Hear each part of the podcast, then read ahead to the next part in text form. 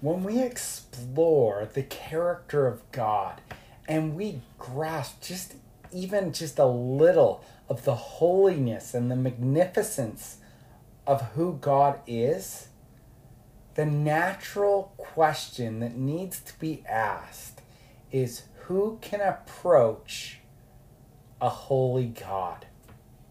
Last week we examined the heart of humanity and it wasn't pretty. God is completely holy. We are utterly sinful.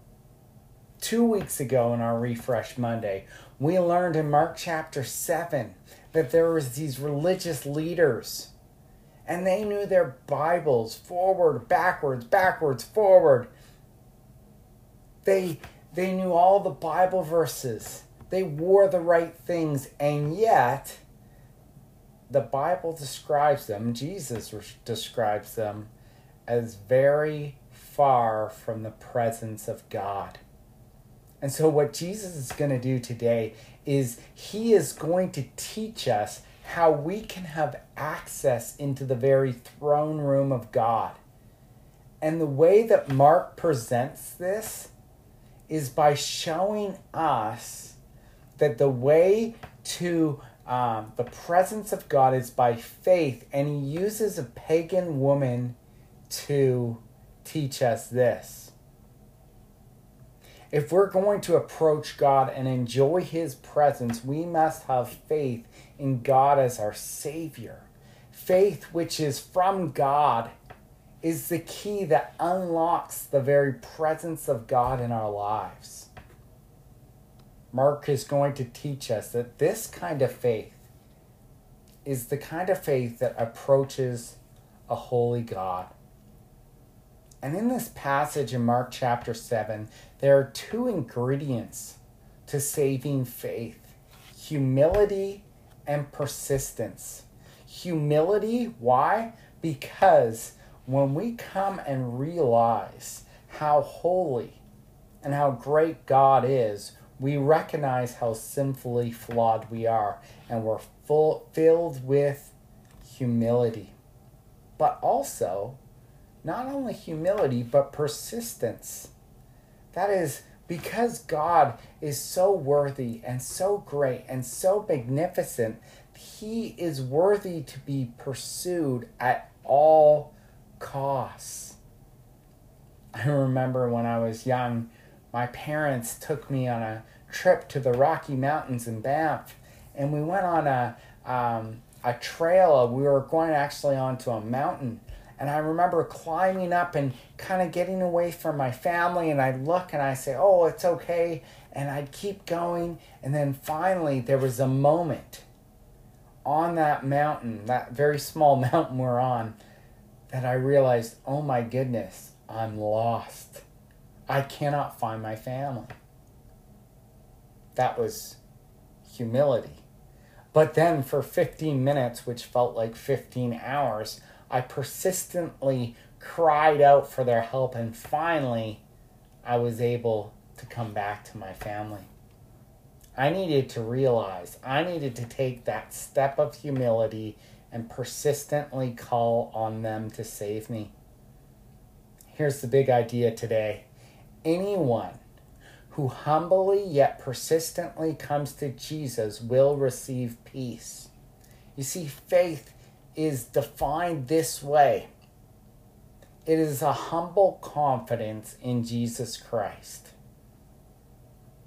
So take this passage in Mark chapter 7. We see in verse 25 that she fell down at his feet. Verse 28, he she refers to him as Lord. There's this recognition that she is unworthy, he is worthy. But notice the persistent. Verse 25, she begs, literally means keeps asking. When he sets up an objection, she persistently says, even the dogs sit, eat at the children's table. So let's just read our passage and learn a few things for this Refresh Monday. Verse 24 And from there he arose, went away to a region of Tyre and Sidon. And he went a house, and he entered a house and did not want anyone to know, yet he could not be hidden. But immediately a woman whose daughter, a little daughter, had unclean spirit, heard of him and came and fell at his feet. Now the woman was a Gentile, Syrophoenician by birth, and she begged him to cast out the demon out of her daughter. And she said to her, Let the children be fed first, for it is not right to take the children's bread and throw it to the dogs. But she answered him, Yes, Lord, yet even the dogs under the table eat the children's crumbs. And he said to her, For this statement you may go your way. The demon has left your daughter. And when she went home, she found the child laying on the bed, and the demon was gone. So I want to look at three things about this passage, and I want to step back for a second because I know this passage has given some people um, just some skepticism. Did Jesus really just call this woman a, a, a dog? He certainly seems like he alludes to her at least as a dog. And so the first thing I want you to notice is the mission of Jesus. Why why is Jesus coming to the world in the first place and how does that relate to this passage? Well, Jesus came to give peace to people, right? He came to give rest to people. Matthew chapter 11 verse 28, come to me all who labor are heavy laden, I will give you rest. So it doesn't matter what you've done, it doesn't matter your background. He has the power to give you peace. Jesus came 2,000 years ago and he came to give people peace. But he came first to the Israelites. So, for example, Mark chapter 5, Jairus, an important Jew, falls at the feet of Jesus and he heals his daughter right away, no questions asked. You see, Israel was the vehicle God was using to bless the world. Isaiah 49 6, that they are to be a light to the nations. But Israel, unfortunately, became inward focused. And instead of blessing the world, they were disobedient. And so Jesus came onto his own people. He showed, he declared and demonstrated to Israel what beauty, truth, and love in this world really is. He went to Israel and called for their repentance. Jesus did what Israel couldn't and wouldn't do, and that is to be a light both to the Jews and the Gentiles. So when Jesus says in verse 27, Let the children be fed first, for it is not right to take the children's bread and throw it to the dogs. He's not name calling. In fact, it's incorrect to even say he's calling her a dog. Jesus is telling her a metaphor. Jesus was sent by God to, to go to the Jewish people first, the one who rep- represented God in this world. Jesus needed to confront and command Israel to repent and to believe in their God. What is very interesting is the Jewish people used the word dog all the time to refer to Gentile people. Just like wild dogs, the Gentiles lived wildly and even inhumane and would offer sometimes their children as sacrifice to false gods so inhumane. But Jesus tenderly doesn't use that specific Greek word for dog, but uses a word that refers to a household pet. His point is clear. He's to go to the Jewish people first and then the Gentiles. He is revealing to her that she does not belong to the people of God. Jesus came to seek, seek and to save that which was lost, but Jesus was first saving the Jewish people and then the Gentiles as well. And we see, praise God, that this woman, by the end of it, was restored and had peace with God. So, two aspects of faith, two ingredients humility and persistence. Let's take a look at her humility. Verse 25 heard of him. She heard of him. Faith comes by hearing, and hearing by the word of Christ. Romans chapter 10. Then she bows down, i.e., she, she worships him. She verse 28 she refers to him as lord what this woman does is she puts herself in the parable all the other religious leaders never did this all the parables that jesus would give they they never put themselves in jesus parable but this is what she does she te- she recognizes that she is a pagan. She is like that dog that is outside of God's grace. And yet, Jesus is going to offer her salvation.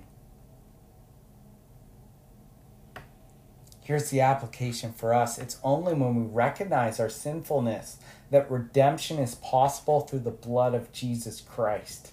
And, Christian, it's only as we confess our sin to God, not for justification, but for restored fellowship with Christ, that we are cleansed and a clear vessel for our Lord Jesus Christ.